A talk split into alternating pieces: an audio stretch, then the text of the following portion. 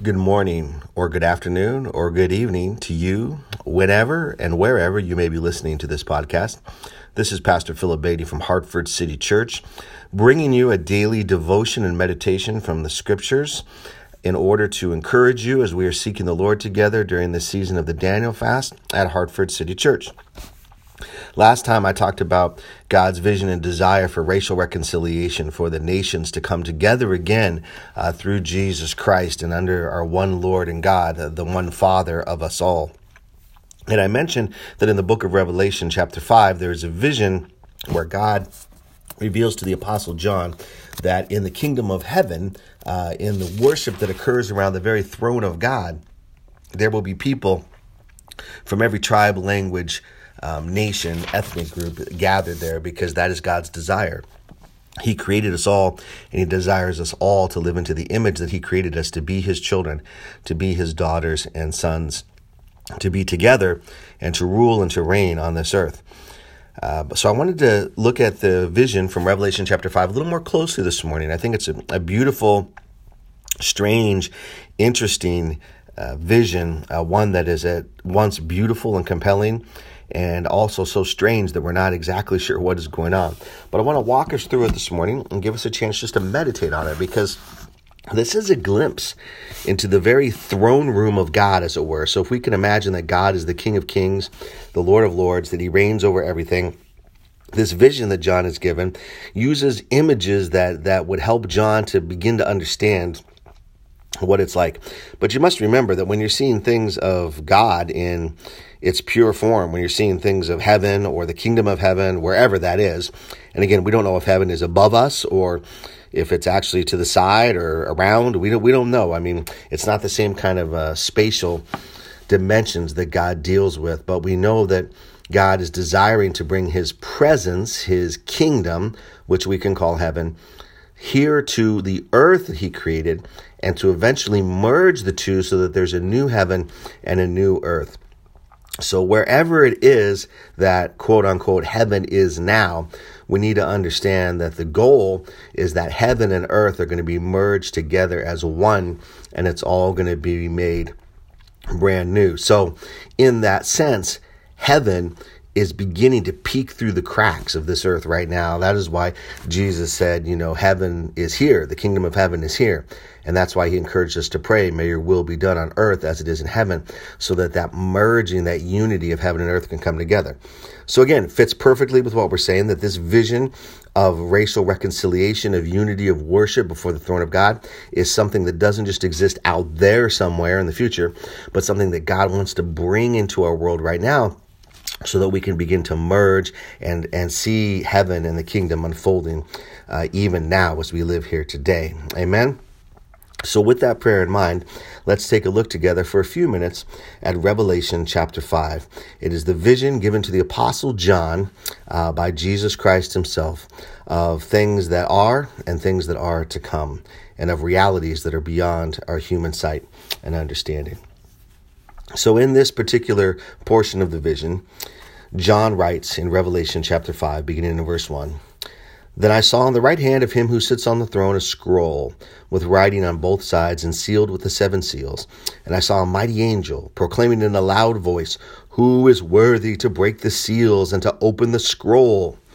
But no one in heaven or on earth or under the earth could open the scroll or even look inside it. I wept and wept because no one was found who was worthy to open the scroll or to look inside. What an interesting, strange beginning to the vision, right? Uh, the scroll uh, in the next chapters, actually chapter six and beyond, we're going to see is just the the proclamations of God uh, for what is happening throughout history. So this scroll with writing on both sides, sealed with seven seals, is, is what is going to happen in the future but also the, the word of God speaking of what's happening in history and in the world.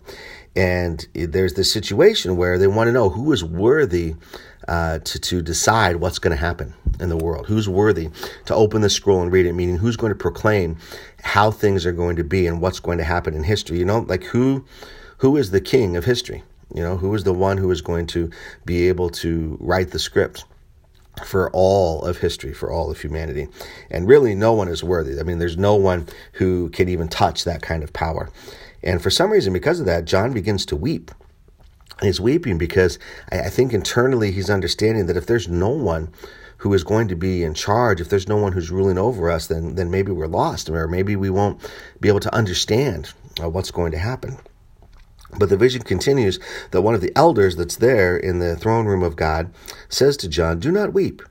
See, the lion of the tribe of Judah, the root of David, has triumphed. He is able to open the scrolls and its seven seals. And I saw a lamb looking as if it had been slain, standing in the center before the throne, encircled by the four living creatures and the elders. And the lamb had seven horns and seven eyes, which are the seven spirits of God sent out into all the earth. And he went and took the scroll from the right hand of him who sat on the throne. And when he had taken it, the four living creatures and the twenty four elders fell down before the Lamb. And each one had a harp, and they were holding golden bowls full of incense, which are the prayers of God's people. And they sang a new song, saying, Worthy are you to take the scroll and to open its seals, because you were slain, and with your blood you purchased for God members of every tribe and language and people and nation. You have made them to be a kingdom and priests to serve our God, and they will reign on the earth. Hallelujah. It's a scene of worship in the heavenlies. First of all, let's start with the one who is worthy to open the scroll, the one who is worthy to proclaim what is going to happen. Not only what is going to happen, but what has happened and what is happening and what is going to happen. He is the lion of Judah, the root of David. That means Jesus Christ, and he's connected to all of the promises that were given to Abraham through his family, all of the promises that were given to Jacob and his 12 sons. And it was his son Judah that was the one who would bring praise to God. It was the one who would be the ruler of the family, the one whose descendants would reign on the throne. And King David was that descendant of Judah, that one who brought praise to the Lord, brought honor to the Lord, brought glory to the Lord. And God made a promise to David that someone would reign on his throne forever and ever. And of course, Jesus came uh, to fulfill that prophecy and to fulfill that promise. And we also know that there were sacrifices that were given for the forgiveness of sins, and lambs were sacrificed during the Passover to remember God's provision, protection, and deliverance. And so Jesus Christ is called the Lamb of God because he came to take away the sins of the world. So all of those words describe Jesus Christ. He is the Lion of Judah meaning he is the fierce praise warrior. He is the, the heir of David. Um, he is the king of kings who sits on David's throne forever and ever. And yet at the same time, he is the lamb, the lamb that was slain. It reminds me of that worship song we sing, The Lion and the Lamb, you know, where we see both sides of Jesus together, that there's that strength and that power and that authority of the lion. But there is also that that gentleness, that submission, and that sacrificial nature of the Lamb. And both of those come together in a beautiful and powerful way in Jesus Christ. Therefore, he is truly the only one worthy uh, to be the King of Kings and the Lord of Lords. Now, it's interesting in Revelation, you get a lot of weird pictures of creatures. And it says that the Lamb, Jesus Christ, had seven horns and seven eyes, which are the seven spirits of God. It would be interesting to draw some of the pictures of these creatures in heaven, or even to draw Jesus as a lamb with seven eyes and seven horns. Uh, that sounds like something out of out of Narnia or some type of fantasy movie or book, doesn't it? Uh, but really, you have to remember that some of these things are symbolic as well. And so, symbolically, seven is the number of perfection. Uh, so, the reason that John saw those in his vision was to understand that horn represents power and eyes represent. Um, uh, vision and the Spirit of God. And so we see that seven is the number of perfection. So seven horns mean that Jesus is perfect in power, and seven eyes mean that he is perfect in his wisdom. And uh, that he is just perfection all the way around. I mean, that's that's the, the the basic reason why John sees seven eyes and seven horns on the lamb. Uh, another interesting note is that as people are worshiping uh, Jesus on the throne, uh, there's some creatures, again, really fantastical Narnia type creatures. Uh, there's 24 elders, just kind of angelic means of authority that are there. Uh, they're all falling down and worshiping before the Lord. Uh, they're all singing, they all have instruments, but they're also holding golden bowls full of incense. Uh, that are rising up before God. And John explains that to us actually. He said, They are the prayers of God's people. Amen. What a powerful thing to know that our prayers are going up before the very presence of God, uh, like incense, like incense rising, and that they're pleasing to Him. And it just shows you the power of our prayers, even in realms where we can't see or can't access. And that's so encouraging. And then the new song that they sang, again, remember, God is doing a new thing. We live in a world where there is division, hatred, strife, anger, war, all these kinds of things that fight against God. And we need to understand that the new song that God is singing is one of peace, reconciliation, restoration, life, healing, and love.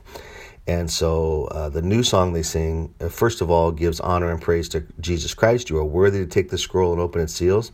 Why? Because you were slain, you died on the cross, and with your blood you purchased for God. So, in other words, God, through his blood, has redeemed us all from darkness, redeemed us all from Satan, from the devil, and from death. And it's people from every tribe, every language, every people, every tongue.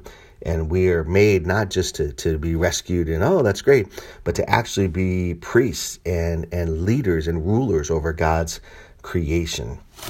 And that is what God has created us for. But it's something that not one group is going to rule over another, but we together, as the people of God, will rule together. And so this vision lets us know that if that's the way it is in heaven, in God's kingdom, then that's the way He wants it on earth right now.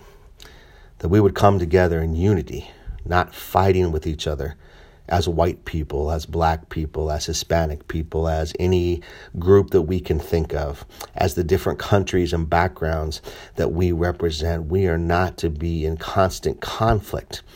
Uh, we are not to live well while another group suffers.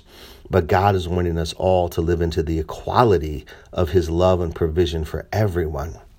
And so, to that end, in our worship, when we gather to praise Jesus Christ, we need to come together. We need to come together and worship. It's not easy. Uh, we come from different backgrounds. We have different songs that we know.